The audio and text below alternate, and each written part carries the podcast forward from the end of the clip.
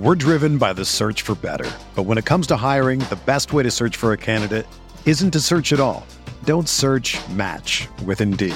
Indeed is your matching and hiring platform with over 350 million global monthly visitors, according to Indeed data, and a matching engine that helps you find quality candidates fast. Ditch the busy work. Use Indeed for scheduling, screening, and messaging so you can connect with candidates faster. Leveraging over 140 million qualifications and preferences every day, Indeed's matching engine is constantly learning from your preferences. So the more you use Indeed, the better it gets. Join more than 3.5 million businesses worldwide that use Indeed to hire great talent fast. And listeners of this show will get a $75 sponsored job credit to get your jobs more visibility at Indeed.com/Blue Wire. Just go to Indeed.com/Blue Wire right now and support our show by saying that you heard about Indeed on this podcast. That's Indeed.com/Blue Wire. Terms and conditions apply. Need to hire? You need Indeed. This is Tyrese Haliburton, and you're listening to Setting the Pace.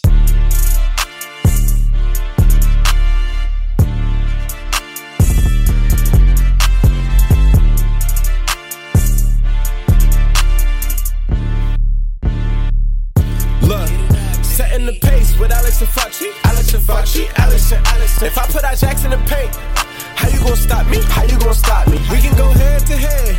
Call out your top three, call out your top three. Look at the switch from Buddy Hill. Now that boy got three. We got Haliburton running point. This is the Benedict for the shot. If anybody gon' come in the post, then we got Myles Turner for the block. Setting the pace, going to the top. Setting the pace, going to the top. This is your number one podcast. Sweeping every team, we gon' need a mop. What is going on, Pacer Nation? Welcome back to another episode here of Setting the Pace, and my oh my, do we have a show for you. The Indiana Pacers made a trade Wednesday afternoon. They traded away picks 29 and 32 to the Denver Nuggets for a future first-round pick, 2024 pick that the OKC Thunder sent them just last week, and pick 40, which they also acquired in that trade.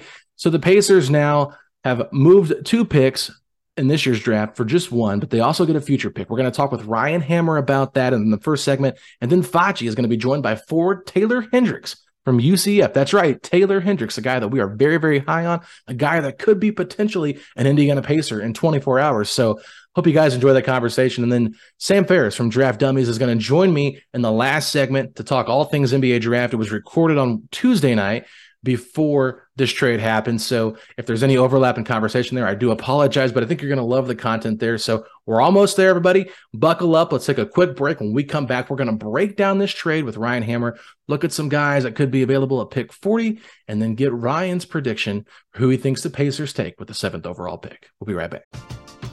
We're driven by the search for better, but when it comes to hiring, the best way to search for a candidate isn't to search at all. Don't search, match with Indeed. Indeed is your matching and hiring platform with over 350 million global monthly visitors, according to Indeed data, and a matching engine that helps you find quality candidates fast. Ditch the busy work. Use Indeed for scheduling, screening, and messaging so you can connect with candidates faster. Leveraging over 140 million qualifications and preferences every day, Indeed's matching engine is constantly learning from your preferences, so the more you use Indeed, the better it gets. Join more than 3.5 million businesses worldwide that use Indeed to hire great talent fast. And listeners of this show will get a $75 sponsored job credit to get your jobs more visibility at Indeed.com/Blue Wire. Just go to Indeed.com/Blue Wire right now and support our show by saying that you heard about Indeed on this podcast. That's Indeed.com/Blue Wire. Terms and conditions apply. Need to hire? You need Indeed.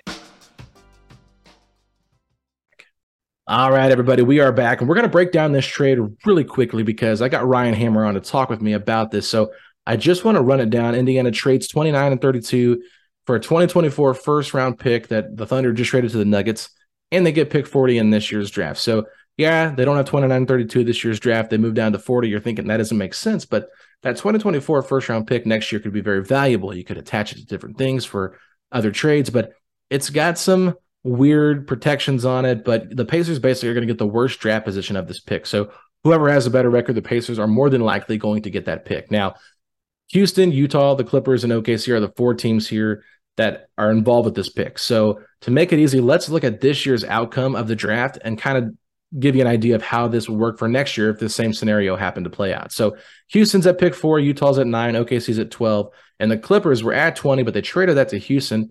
It might have been for the Eric Gordon trade, I'm not sure, but we know that this is where LA would have been based on their record, but that pick belonged to Houston. So out of these four, obviously, Houston at 20, which was the Clippers' previous pick, is the worst pick of the four. So that's what the Pacers would get in this scenario if that whole thing played out again next year. So Pacers are going to get the worst of the pick based on all four teams. We'll see how that plays out. So next year, you're basically rooting against Houston, Utah, the Clippers, and OKC. Want them to have the worst record as possible so the Pacers can have the best draft pick possible. You just don't want them to be in the top 10 more than likely, because this is a 1-4 protected for Houston and 1-10 protected for Utah. So we're going to have to explain this a lot throughout the next year unless the Pacers somehow trade this within the next day or two. But this is a pick that could be valuable. There's a lot going on here. So, Ryan, this trade made a lot of sense to me for the Pacers. It seems like Denver is really hungry to get in this draft and add some additional talent. What were your thoughts on this trade? Yeah, I just like you said about the Nuggets, I think what they did last year, they obviously won a title, so they just want to replicate it with Christian Brown, an elite role player. They definitely want to go out there. At least one of those guys, probably at least two of them. Now they have 3 picks in that, I think, 30 to 40 range. But they took Peyton Watson also, so they probably want to swing for an upside guy also that they can bank on long-term, so that really the Nuggets are never actually bad or rebuilding or something like that. So they're always kind of playing the short and long-term game. But I think on the surface level, maybe Pacers fans, I don't know how you see them, but it doesn't. No one wants to trade out of the draft in any pick, whether you have 5 picks, 8 picks, 1 pick. I get that, but when you have 5 picks, like getting a first-round pick, like we were talking about, it could be a top 20, 25 pick, whatever it's going to be. It's great value, and you guys are in a mode where you're not pushing to make the playoffs and win a title right now. So getting that draft value, not forcing yourself to devalue one of your 5 picks and just move to next year, I think is a big win. And another thing for the Pacers too is if they wanted to use that pick in a trade for a player, it could be enticing. You could say, we got our own 2024, we got this 2024, we got, a 2026. They got all their future picks, and then they can just add additional first. That does make it more enticing. Like, I don't think they're going to be in a situation like they traded for Boston's first-round pick this year and Cleveland's. Well, 26 and 29, that's okay value, but it's not where you really want to be at, because you're talking about a guaranteed contract for 2 guys at the end of the first, where those second-round picks at 32 are much more valuable. So I think that's why Denver wanted 32, because it's a second-round pick. They can kind of control what that contract is. So that made a lot of sense to me. But the Pacers moving back just to 40, I think that's also pretty smart too, because it allows them to now they have pick 26 and pick 40 and that future. That to me is better assets than 29 and 32 if you're trying to trade up in this draft potentially. So that's kind of how I see it, right? I don't know if you see it that same way, but that makes the most sense to me. No, I kind of agree with you. And I think 40 is a good spot. It's kind of like the back end of like, where a lot of that tickets bottom tier first round value will still be there. But if you're in the 45, 50 range, like you start to really diminish that and not see that opportunity. But teams like the Nuggets will definitely take instant impact guys, and Boston's in there. And I think even Sacramento's in that mix, and they might take an instant impact player. So where a lot of those upside guys that you guys might want to take, or someone might drop that's just plain good value. So I'm going to agree with you. And you never know. Somebody might want that pick, and you can sell that pick for future seconds and get more assets for further down the road if you feel like your roster is too full. I mean, the Pacers have 12 guys on their roster. You can only have 15 guys plus your 3 two-way spots now. So honestly, like whoever they get at 40 is probably going to be put on a two-way contract. And I think that they probably walk away with a pick. Pick 7, obviously, I think they're going to keep that pick. I think they're going to make that pick. A lot of people have speculated they could trade out of it. I don't buy it. I think they're listening, but nothing has been glamorous, if that makes sense. Yeah. And then 26, I do feel like there's kind of a good chance someone could fall there. Is there somebody in mind that you maybe like at 26 for the Pacers? It's tough because I think you're playing the value game. I think teams like you guys and the Nets, especially, and the Hornets and Utah all in that range in the 20s, it's kind of like, well, we kind of just got to see who we fall. Like the 25 green room guys, the guys who get invited to the green room, are supposed to be the top 25 consensus guys from NBA teams. One of them is, if not 3 or 4 of them, will be there at 26, right? Like guys like Ryan Rupert. I don't think Kris Murray is going to be there. Maybe Noah Clowney is there. I think Dariq Whitehead wasn't the green room guy, but he might be there. And Gigi Jackson. Those are some guys that I'm like, all right, well, those are clear value guys. Colby Jones, another one that like you will definitely be there. At least 2 or 3 of them, I think, at the end of the first round. Mm-hmm. And depending on what you took at 7, likely a forward, like we talk about with Taylor Hendricks, Jarace Walker, if you guys stay there, or maybe it's Cam, or it's a forward or a wing, most likely, right? So I think you just kind of take best available and you go from there, because guys are going to drop, like you said. Value is going to be there. There's a solid top 40, 45 prospects in the class that you could probably argue could all have first-round consideration. So you're going to have your pick of the litter there. Absolutely. And then just because we haven't really talked about pick 40 at all, because we haven't had it until today, players in that range that you like for the Pacers.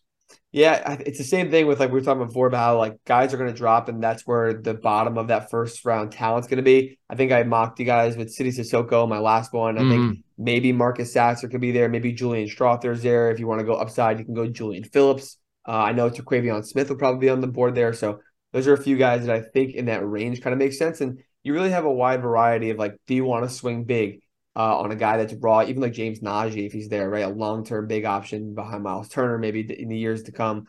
Or you take one of the instant impact guys, like I said, with Marcus Sasser, who you're like, you know what? Can't deny that. We did with Andrew Nembhard last year. It worked. Let's do it again. So, and that's where I can see Julian Strother fitting in, because Gonzaga prospect, the Pacers run a lot of the Gonzaga sets, and that's what Tommy Lloyd runs at Arizona and Mark Few runs at Gonzaga. So there's familiarity there with getting a prospect that can do that. And I think Julian Strother can just shoot the lights out. I think he's pretty underrated based on where we've been seeing him in consensus. I think he's been mostly in that 40 to 45 range. Even I've seen some with him at the Lakers at like 47. So this is a guy that I think makes a lot of sense for an early second round pick. But Ryan, I know I told you I wouldn't keep you super long, obviously. You know, we're still waiting to see what else could happen. There's so much up in the air. But before we get into this draft, I'm just curious, predictions for the Pacers at 7. Who do you think they go with?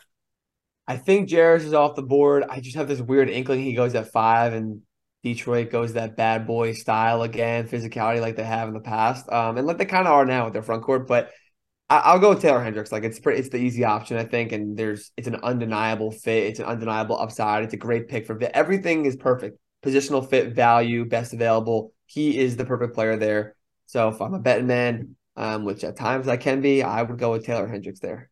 All right, well, that's a great transition, because we have Taylor Hendricks himself joining us next on the next segment for a good 5 minutes with Michael Facci. So we're going to go ahead and take a quick break, and we'll be back with Taylor Hendricks, forward from UCF. Another day is here, and you're ready for it. What to wear? Check. Breakfast, lunch, and dinner? Check. Planning for what's next and how to save for it? That's where Bank of America can help. For your financial to-dos, Bank of America has experts ready to help get you closer to your goals. Get started at one of our local financial centers or 24/7 in our mobile banking app. Find a location near you at bankofamerica.com/talktous. What would you like the power to do? Mobile banking requires downloading the app and is only available for select devices. Message and data rates may apply. Bank of America NA, member FDIC. Ladies and gentlemen, we are now joined by one of the most fascinating prospects in the 2023 NBA draft. It's Taylor Hendricks. Taylor, how are you? Oh, I'm doing good. How are you? I'm doing great. So, Taylor, I know you've probably had quite a few workouts, and I'm sure that you're a bit excited to be done with the NBA draft tomorrow. But one of the teams you did work out for was the Indiana Pacers. Can you give a little bit of insight in how that workout went? I feel like that workout went really well. You know, Rick Carlisle is the one who worked me out, and like just for him to like be there and being hands-on with me is it really meant a lot. I mean, Taylor, you have Pacer Nation just – they are lined up saying we need Taylor Hendricks. And one of the things that I love is the three-point shot that you bring to the table. I mean, shooting about 40% from the field last year at UCF, and the rim protection. What trait do you feel that you could bring to the Pacers from day one? I definitely feel like my rim protection, my three-point shooting, like, you know, Myles Turner is pretty good at that as well. Being able to stretch the floor and block shots and being a good defender. So I feel like me and him, like side by side, or like, you know, us on the floor together would be pretty dangerous lineup. I love that. But, you know, we also have Tyrese Haliburton, one of the most gifted point guards in this league. What would it mean to be catching passes from a guy that was leading the league in assists at one point last year? I mean, that would be crazy, because we know how good of a point guard he is, and we already know how good he's going to be. So, you know, just to be a part of that and, you know, help the team win games along with him and Myles Turner and all the other guys. It would be a pretty cool thing. Now, this Pacers team, they didn't struggle to score last year, but they do need a lot of improvement on defensive end. What do you feel that you could bring in? I know you mentioned rim protection, but you know, is there certain defensive characteristics that you feel that you excel at, you know, that you could bring from day one? Yeah, definitely. Just my switchability, you know, my versatility defensively, me being able to, you know, switch on to different positions and guard different positions and, you know, be effective in that, or even be like a rover on defense, like someone who, you know, comes over to block shots and things like that. I feel like it could be, you know, something that could translate really well and help the team. From watching a lot of film on you, I noticed that you like to get out there and run, you know, push the pace. The Pacers were 5th in pace last year. Do you feel that this style fits your game? Yeah, definitely. Like, I like to get out in transition and, you know, dunk the ball. So, and I'm pretty athletic, so I can get up and down the floor pretty fast. So I feel like I would definitely be able to help the Pacers with that. Since we last saw you at UCF, what do you feel that you've improved in your game the most? I feel like I've definitely improved my feel for the game, my ball handling, you know, just working on my skills every day and day in, day out. You know, you have no choice but to get better at those things. So, yeah, I would say that so far. And, you know, you talked about Coach Carlisle a little bit before, but what would it mean to play for an NBA champion and eventual Hall of Fame coach in Rick Carlisle? I mean, it would be a blessing, like, you know, just start off with that, you know, so early in my career. It could definitely help my development in the league. And I actually remember Rick Carlisle because I was an NBA Heat fan, so I remember him when he used to coach the Dallas Mavericks. So it would be pretty crazy if I, you know, play under him. He did take the Heat out in the NBA Finals, so I'm sure at that point, look, if he can lead a team, you know, to beat LeBron, Wade, Bosh in the NBA Finals, you got to feel like you're in good hands, right? Yeah, definitely. You know, he's a, like you said, Hall of Fame coach, great coach. So if I were to play under him, you know, I'll be blessed for sure. Is there a part of your game that maybe you didn't get to showcase as much at UCF that maybe we're sleeping on a little bit that you think that you'll get to show, you know, as your career goes on in the NBA? I would definitely say my playmaking ability, you know, being able to, you know, pass the ball to my teammates and, you know, create plays really. And, I feel like I'm really good at that, and I didn't get to show that too much at UCF. You know, I feel like I had a little bit of flashes of it, but I feel like I'm a better playmaker than people think. You know, the Pacers have not won an NBA title. I mean, hey, quite a bit of success back in the day in the ABA. But what would it mean to you to be able to bring the first championship to Indiana, say they are to select you in this draft?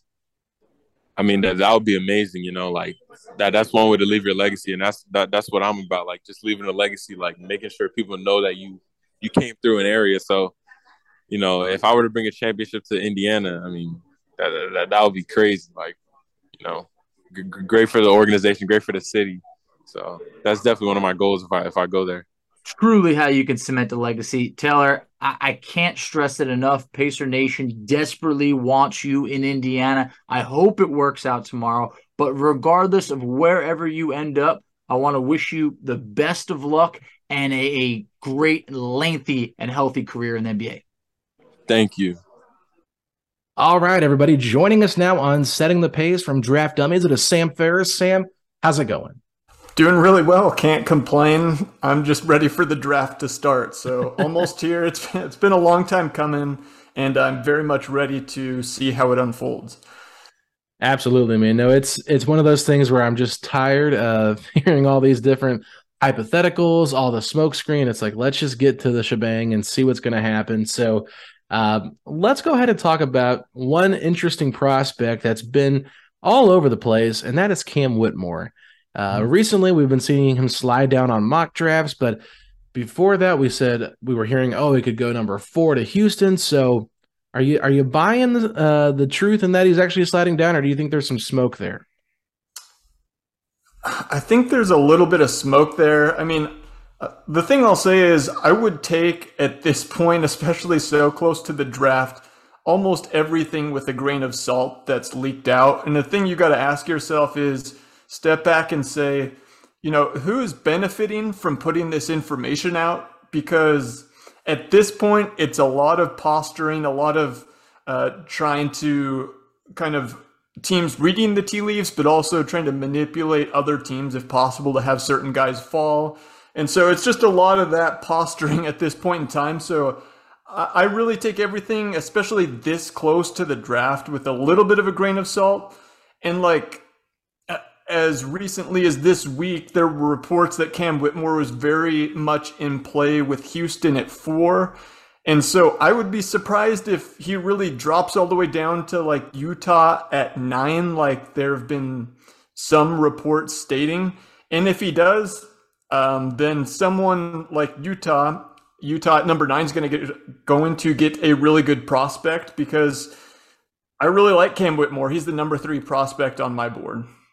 That's really interesting, because I was going to ask you about Whitmore's game, and you say you have number 3. What do you like about his game so much?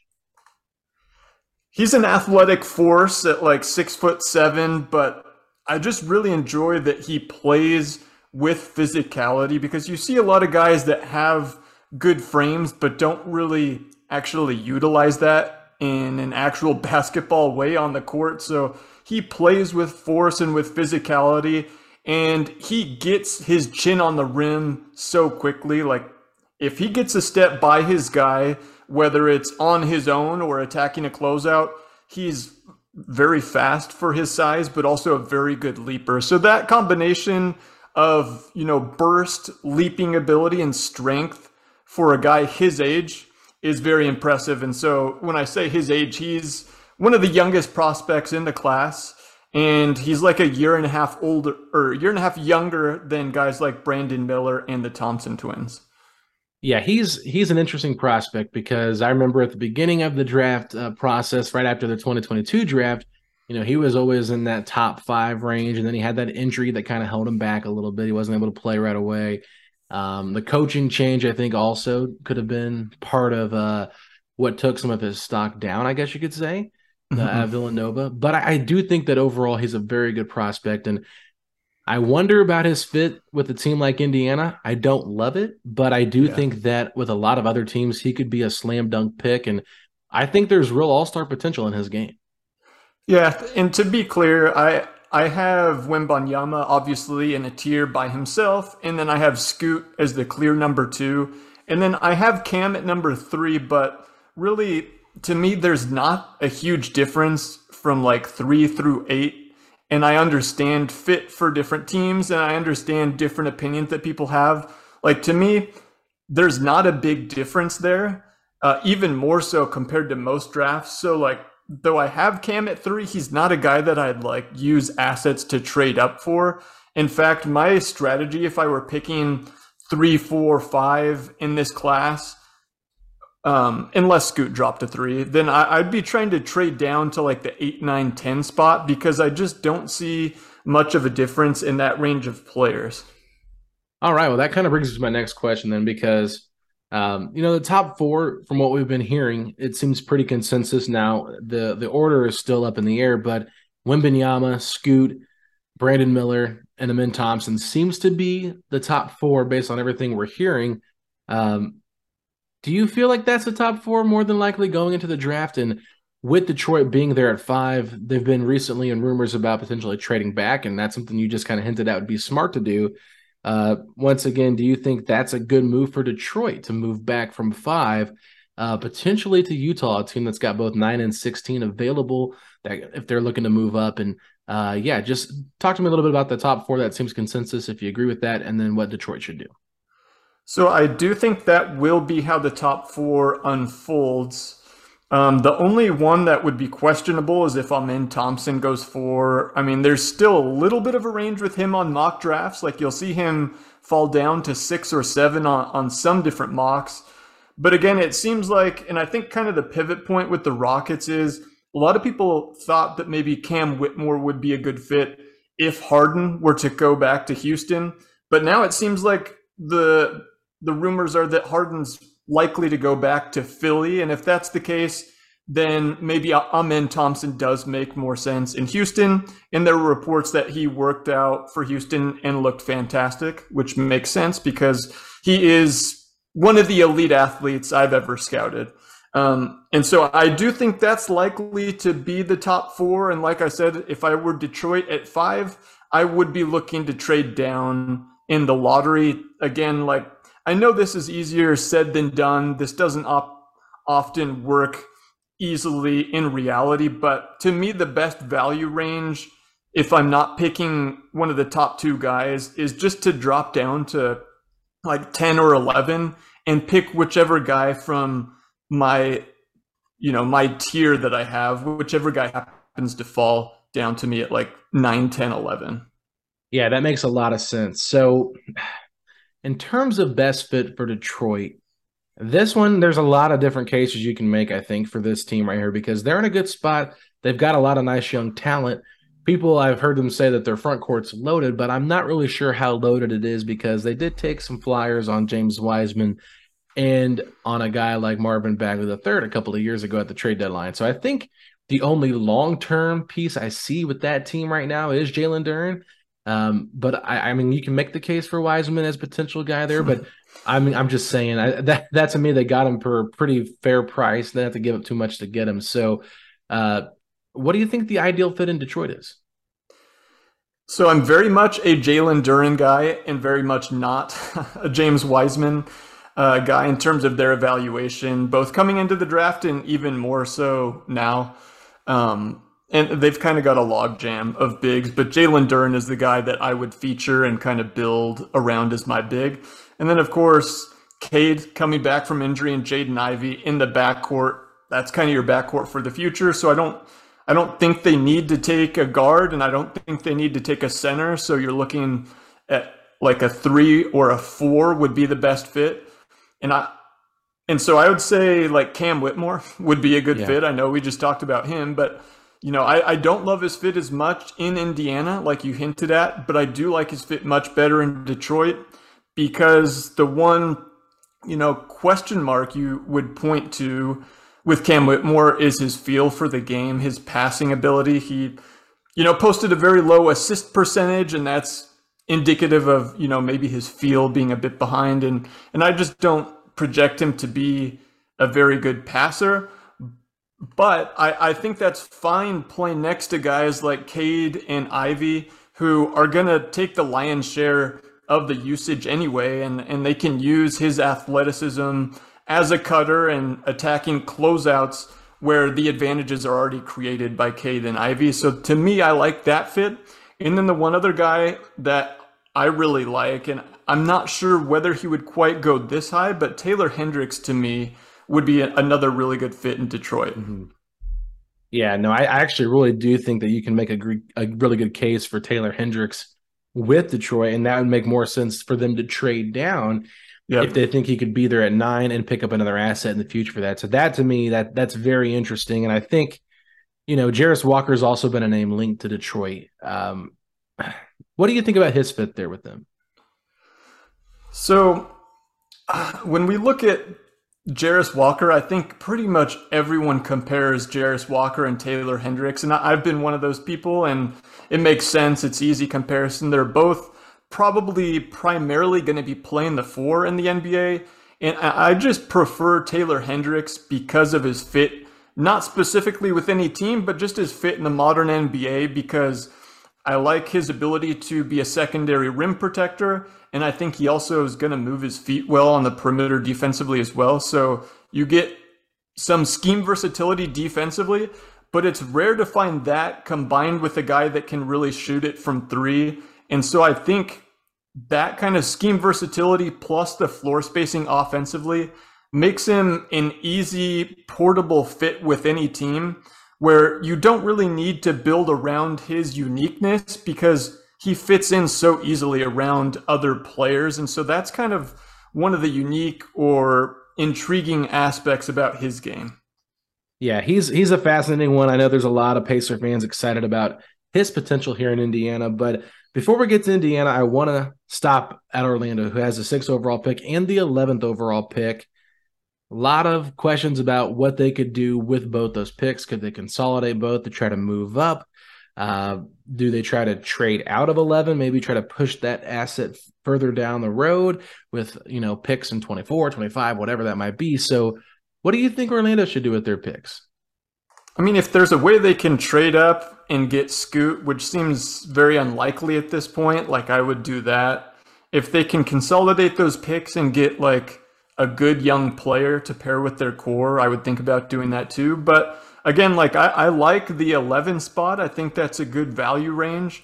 And so like if you can't find any good trade partner that you love, then adding two more lottery picks to this young core makes a lot of sense too. So I think they've got a lot of optionality, a lot of different ways they can go. And I'm sure they're assessing their trade market, but at this point in time, it feels most likely that they make those picks, I think.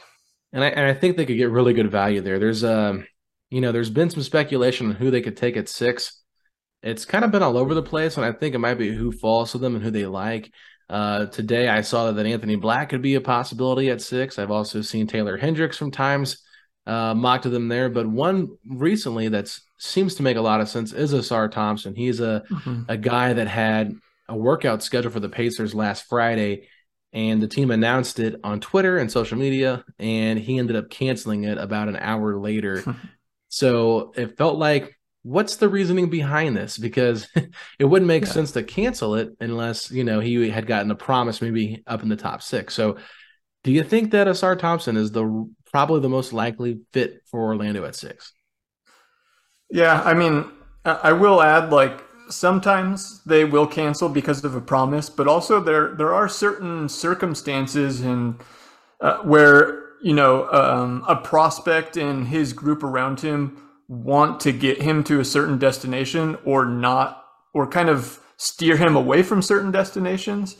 Like I remember Tyrese Haliburton falling to the Kings. Like I think they wanted him to end up there, and that's kind of one example that I point to, but there can be other reasons, like who knows, maybe he was just sick that day. Like I think people rush to assume that there was a promise, and maybe, his group even did that to act like he got a promise, right? There's a lot of different things that can go on behind the scenes, but I would like his fit in Indiana as just an athletic wing. And to me, if he hits kind of like a good outcome for him, then he can be your defensive ace on the wing that can guard the best perimeter player on the other team. And I think that's something that Indiana might not have right now in their core. And so that fit alongside Haliburton. And then I'll also add that Haliburton obviously is an extremely high field player, but they don't have a ton of other passing or just like high feel, high IQ players on the team right now, I would say. Matherin, to me, isn't really that guy. He's more of a scorer, a free throw, a foul drawer, and Buddy Hield isn't that guy. And so, like, adding a little bit of feel to add to Tyrese Haliburton plus a defensive ace on the wing makes a lot of sense from a fit point. Yeah, I'll be honest with you here. As an Indiana Pacer fan, he's probably the most intriguing prospect to me at number 7. For me personally, we've talked about the 4, Whitmore, Walker, Hendricks, and Asar Thompson. When it comes to those 4 guys, I've always been Asar, and then Taylor Hendricks, then Jarace Walker, and then Cam Whitmore for terms of fit for the Pacers. I actually think Anthony Black fits in better with what the Pacers need than what Cam Whitmore how he fits, but I still think he's a better overall talent than Anthony Black for me personally. But yeah, that's a tough place to be in. So is the Asar Thompson your favorite fit for the Pacers, or do you like one of the power forwards a little bit better? I would say Taylor Hendricks for me, just because I have him a couple spots above him on my board. And so that's enough of a difference where I think I'm just taking him, and I think the fit makes sense for both of them. Like you could make an equally good case for either. And I think, the 3 and the 4 are spots that Indiana could use help filling long-term.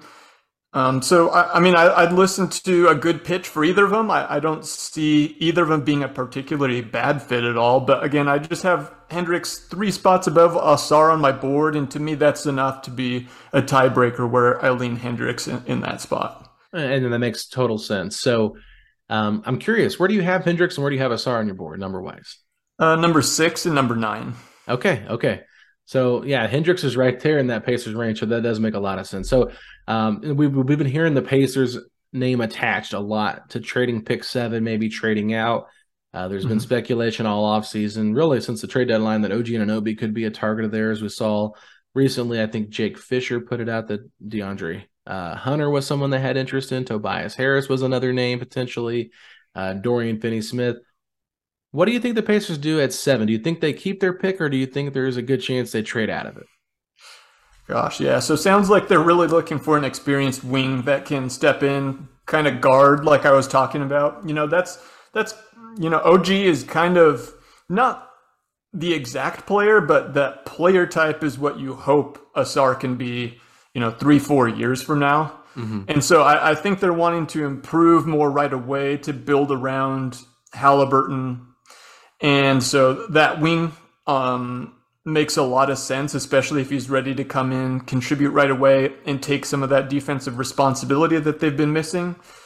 So that would make sense. And I've heard others that follow the Pacers think that that is something that they prefer to do internally.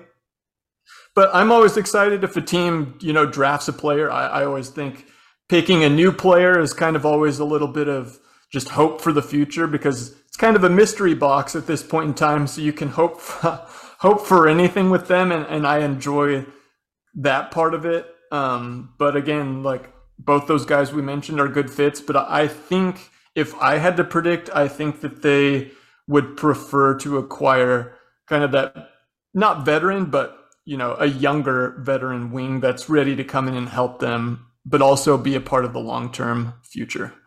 Yeah, and I can kind of see that. I think it all depends. Like I would not trade 7 for Tobias Harris's expiring contract. Oh, no way. Yeah. Or Dorian Finney-Smith. Even though I like him as a player, I don't think I would trade 7 for him at this point. No. I think his value is low. I mean, DeAndre Hunter's got 4 years left. It does make some sense. Maybe you can get 15 back from Atlanta in a deal like that. OG's obviously an upgrade, but he's only got 1 year left before he has a player option. So that's the only thing that I fear about as a Pacer fan. You know, I personally just feel like the Pacers are never in the lottery this high, so they should really take advantage of it while they are and look to add those pieces other ways, in my personal opinion, because seeing them pick at 6 last year was something we hadn't seen since like 89 or something like that. So mm-hmm. It's one of those things where this is unfamiliar territory for them, and I think they should just continue to invest in that. But yeah. To be clear, they should not trade the pick for DFS or for Tobias Harris. Yeah, I was like, okay, like I get DeAndre Hunter. He's pretty young, you know, he's on that second contract, you know, his rookie extension, whatever. So that to me makes sense. But yeah, it's tough. Now let's move on a little bit, because there's a player that's been getting a lot of hype, and I'm curious if you're buying it or not. Bilal Coulibaly. We've seen some people say he could go to the Utah Jazz at 9. I heard today on the radio that was from Rafael Barlow, I think, that an agent told him could even be higher than 9. It just seems like a lot of smoke around Bilal Coulibaly, but it could be real too. So I'm just curious, what are your thoughts on him? Are you buying the hype? I'm not buying the hype in that I wouldn't draft him in the top 10 personally. I have him like 17th on my personal board, and that's just out of, you know, skepticism for me, just because – you know, he barely started playing with the senior team in France alongside Wembanyama during last season. And like, he did have some good playoff moments, but I just want to see a little bit more. And I'm also concerned with the jumper where, you know, he shot the catch and shoot 3. Okay. I think like 33% or so, just quoting that off the top of my head, but not a lot of versatility to his jumper. Like, he does not take pull-ups. He does not create any offense. To me, he's like a 3-and-D guy. Now, the physical tools at 6'8" with a 7'2" wingspan and a very good functional athlete are very exciting. But I just need to see a little bit more productivity to get that high where I'm taking him top 10. Now, the team that we've heard him most associated with is a promise from OKC at 12. And that's something that's been kind of the rumor, the smoke for like couple weeks now. So that one, it's been out there so long, I kind of buy that, and it makes sense just from a historical draft perspective for OKC. And so I could see that. I personally would be surprised, like the earliest I could see him going would be Utah at number 9. If he went higher than that would just be a little too strong for my taste. Yeah, I totally agree with that. Like this is a guy that for the longest time was a late first-round pick. So for him to jump out as much as he has, like, good for him, don't get me wrong. I mean, there's definitely a lot of potential there, but it just seems kind of like, man, this is a lot of momentum swinging him all the way up here. And it doesn't feel authentic. It almost feels like, okay, how are we – maybe the Wembanyama stuff has really helped him because they're on the same team. I don't know if that has much of anything to do with it, but yeah, he's an interesting prospect. I do think that if he pans out the way people are talking about, I'm like, yeah, this guy could be a really good pro for a long time. But yeah, like you said, we're going to have to see. So another person in the range that you said you really like, that 9 to 11 range, is a guy by the name of Gradey Dick. Mm-hmm. And when I talk to people that are just kind of casual fans or maybe haven't watched a lot of him, they just kind of label him as just a shooter, right? A guy that's, just a white guy that can shoot the ball, And I feel like there's a lot more to Gradey Dick's game than people are giving him credit for. And I think that he could be a really valuable player in the league. Talk to me a little bit more about Gradey Dick and his overall value and what he'll bring to the NBA. Yeah, the appeal with Gradey Dick is that every team needs a shooter, but with him, he does the shooter things well, but he also does things that players of that archetype don't usually do quite as well as he does. So what I mean by that is, like, he's got good size at like a little bit over 6'7" in shoes. And like he's not going to be a huge plus defensively. In fact, on the ball, I'd say he might be a slight negative at the next level, but I'd say as a team defender, he will be like a neutral, if not even maybe like a slight positive if things go really right for him. And then offensively, he does a little bit more as like a connector in that he makes very quick, smart decisions. He's not going to shoot the first time he touches the ball. He's not going to hold the ball either. And so he's kind of a guy that, like, on top of the shooting, he helps grease your offense. He helps things run smoothly. And then defensively, he's better than just your average shooter that you might think of, whoever that is. Like, a lot of people think white shooter, Doug McDermott. Like, he's better defensively than that archetype. And so that's just intriguing because every team needs shooting. But oftentimes at the end of games in the regular season or playoffs, those guys get played off the floor. And the hope is, I'm not 100% sold on this because the NBA is very difficult, but he's got a better chance to stay on the floor because of those ancillary skills compared to your average, shooting specialist. Yeah, I actually think he'd be a really nice fit for a lot of teams. I know that there's been a lot of talk about him in Orlando, which I like that fit there. The Pacers worked him out. I don't think at 7, that's the right place to pick him. But if for somehow the Pacers got back in that 10, 11, 12 range and he's there, I think that'd be a perfect second pick to add to this young core because he does so many things well. But let's keep it moving here. What veteran college players are you intrigued by the most that can help teams right away? So we're not counting sophomores here, I'm assuming, right? Yeah, more junior seniors. Okay, that's what I was thinking. So this class is not particularly top heavy in terms of like good juniors or seniors. Like last year, Ochai Agbaji went pretty high, and I was particularly high on Christian Brown, which is looking very good now. And of course, Jalen Williams in OKC. This year, like, I think the highest junior or senior I have ranked is like 25th. And I have Marcus Sasser and Jaime Hawkes back to back, like 25, 26. I like both of those guys. Like, neither of them is like a sure or likely even to be a starter long-term, but I think both of them can come in and contribute either, if not their first season, by their second season. And they're both winning players that I think coaches will enjoy having on their team and can actually contribute to winning because they proved in college that they're actually good basketball players. But again, I don't think there's anyone that I have that's like threatening the lottery or like a top 15 talent in this class. I think there's a number of good upperclassmen that I'd be happy to take early in the second round, but I will say it's a little bit weaker in terms of the college vets in this class.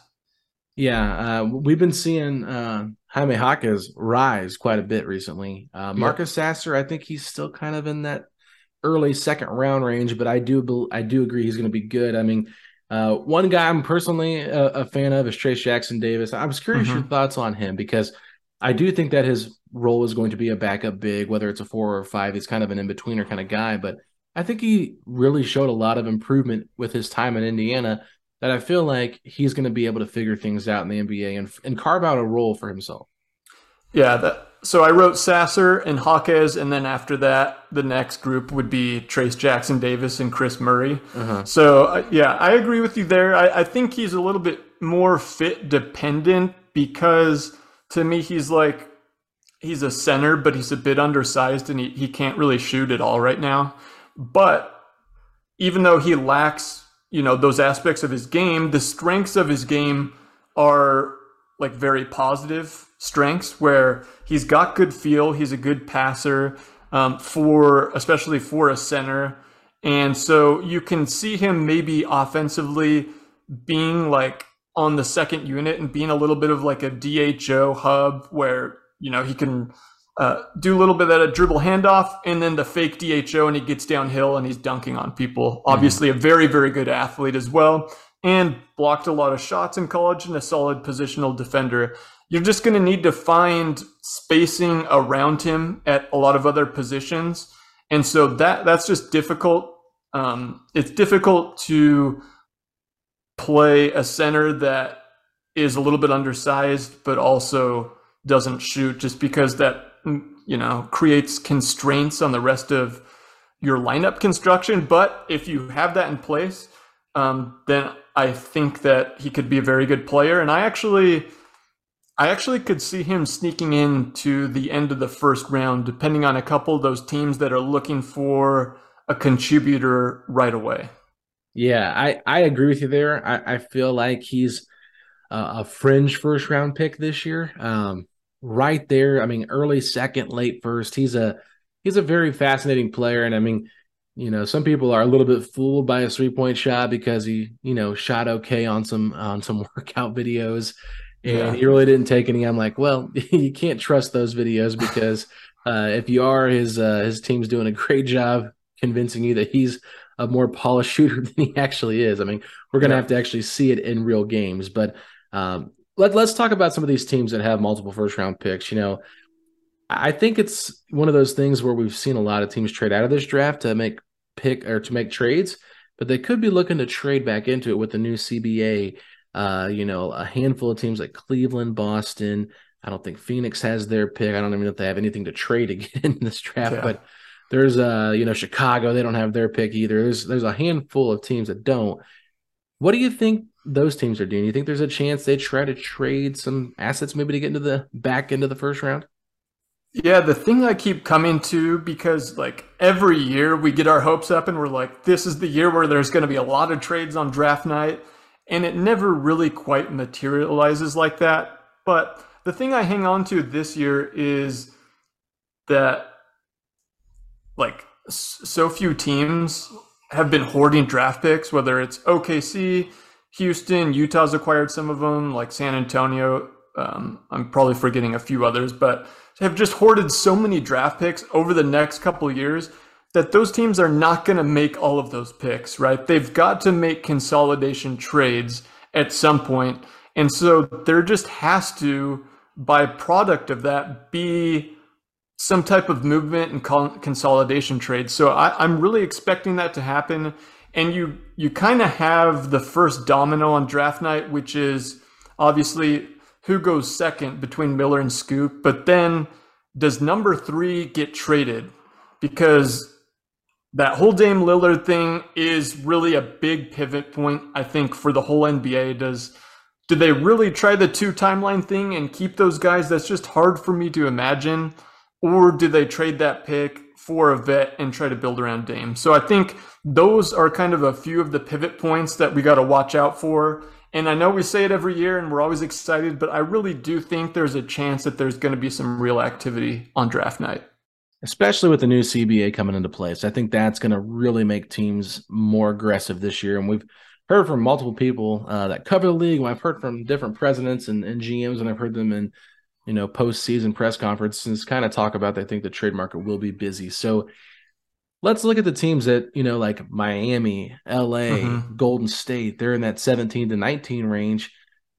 What are the odds of them maybe wanting to say, hey, we're at 17 where the Lakers were at 17. Well, Indiana, you got 26 and 29. We'll move back and get 26 and 29 for 17. Do you think there's any possible scenarios where that kind of a deal makes sense? So from my perspective, yes, because again, like we hit on the question before, like to me, that's a little too early to be taking guys like a Kris Murray or a Hawkes. Like to me, those guys, like taking them at 18, 17, that's a little too rich for me. Like the value is much better in like late first for those guys. And I think there's still going to be like solid upside plays at the 17 through 19 range that other teams, like you mentioned, would maybe have more appetite for taking on. Whereas a team like Golden State, I could see them trading down potentially and taking like a Hawkes or a Kris Murray. And so I think that does make sense from my perspective, and we'll see whether that is something that's actually carried out on draft night. Absolutely. So as we continue on with this, I'm curious your thoughts on some of the sleepers in this class. Anybody you think has a bigger impact than the pre-draft ranking might suggest? So the guy that I'm probably the highest on versus like consensus where you'll see them in mock drafts is Cason Wallace.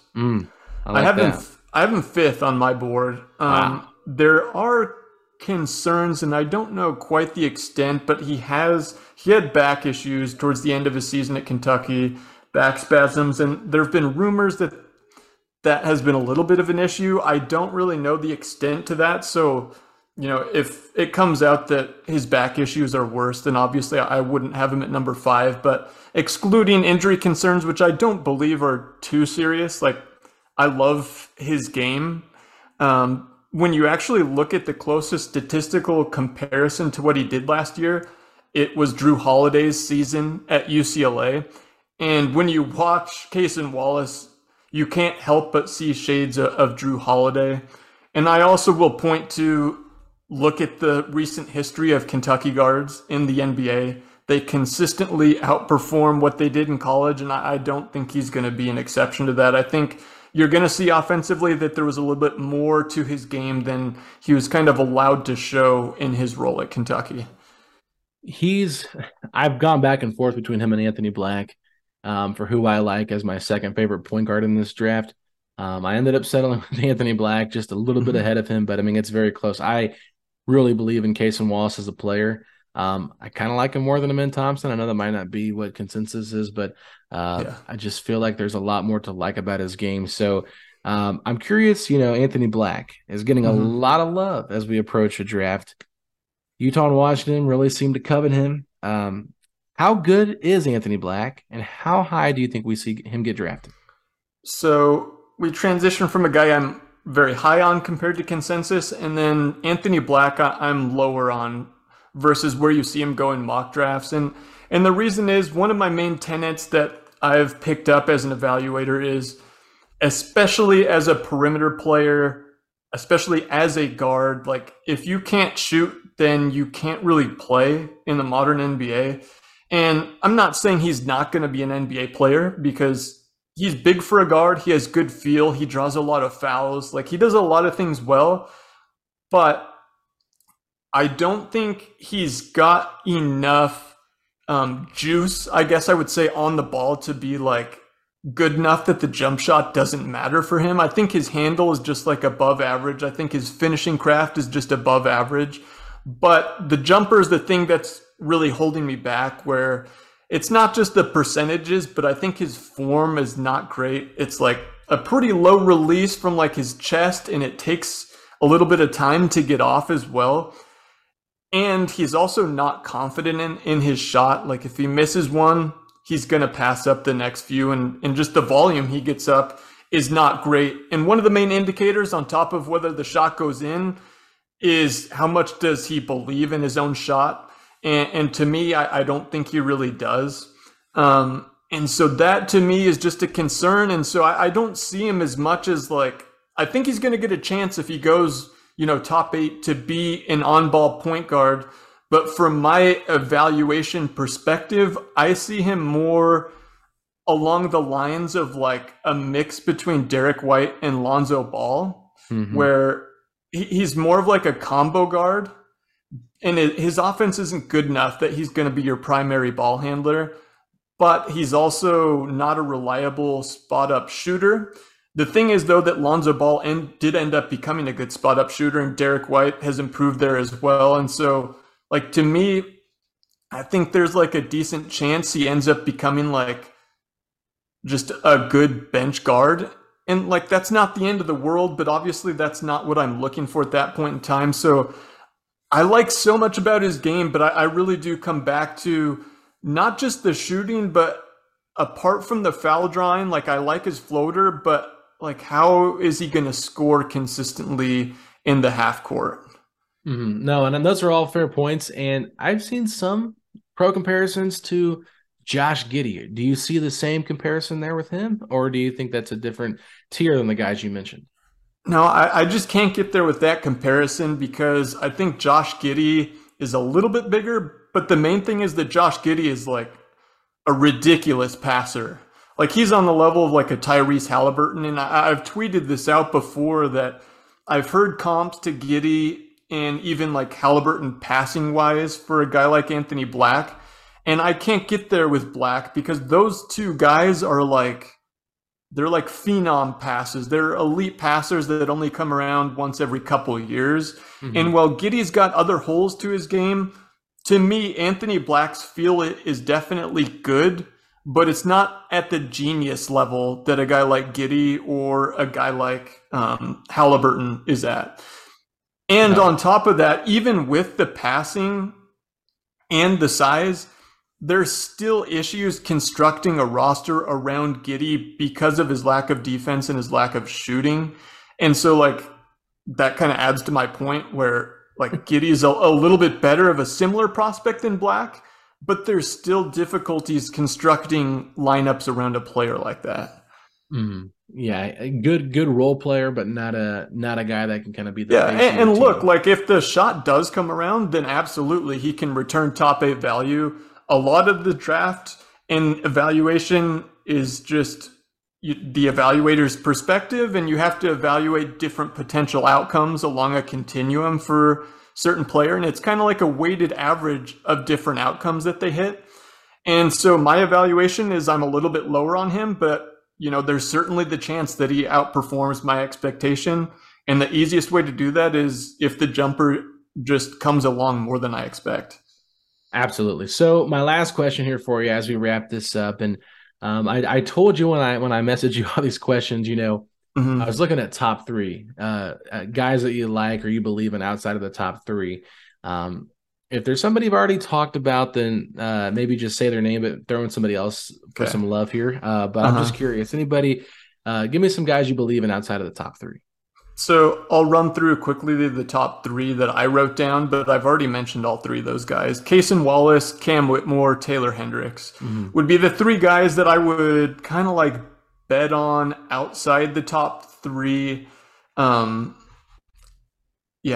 think those would be my 3 guys. But I'll throw a couple more in to kind of spread the love around, like you mentioned. So another guy I'm higher on than consensus, Brandon Podjemski, out of Santa Clara, a 6'4 guard that, you know, played a year at Illinois, then a year at Santa Clara, barely played at Illinois, and then just was a ridiculously good college player at Santa Clara his second year. Huge improvements. And what's crazy about him is that as a 6'4 guard, he led the whole WCC in rebounding by like over a rebound a game, I think. So his feel for the game, his motor is outstanding. So I think he can fit in as a role player in the NBA, but there is a chance of him hitting a higher end outcome where the shot creation translates, because like last year at Santa Clara, he was an elite shot creator for himself, getting to step backs, getting to the rim, and just an awesome college player. Which I think is kind of funny because Jalen Williams came out of Santa Clara just last year. And for them, in my opinion, to have 2 top 20 prospects back-to-back is really intriguing. So I have Brandon Podjemski right actually behind Anthony Black at 17th on my board. And then I'll shout out one other guy is Jet Howard, who I think Jet Howard's archetype is just a really valuable one if he works out in the NBA, because he's like 6'8" and can really shoot it, but not just shoot from catch and shoot. Like, he can shoot off the move. He can shoot off of one or two dribbles, getting to pull-ups from mid-range. And he's also got good feel. He's obviously the son of a coach and a solid passer.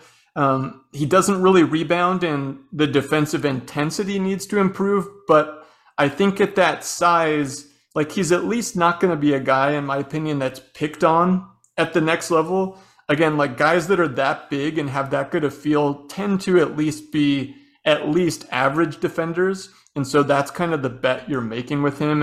And so I've got him, you know, much higher than consensus. I've got him like at 13th on my board. So those are two more guys that I'm kind of investing some stock in as we look at this draft. Your board definitely is not aligning with consensus, and that's okay. I appreciate that. I mean, I will just flat out tell you, I am not the biggest Jet Howard fan. Nice. I feel like part of the reason was I kept seeing him early on get, you know, slotted in there in like that mock level. Yeah, he was the guy that was getting slotted too high early on, where he was going like number 6. And that was like, if you remember last year, I know it's been a long time now, but Kendall Brown out of Baylor was like for a few weeks projected to go like 6, 7, 8, and that did not end up happening. There's always that time of year where nobody knows who to slot kind of in that range in the lottery. And so, yeah, I wouldn't take him number 6, but I do think that he did end up dropping too far in terms of where I'm seeing him now on mocks, which is like in the 20 to 30 range. And so if he goes there, and that's the same range Podjemski's going, so I view those guys as two very good values. And I'll just throw one other in, which is Bryce Sensabaugh, who's a fantastic scorer off the bounce, but also a ridiculous shooter.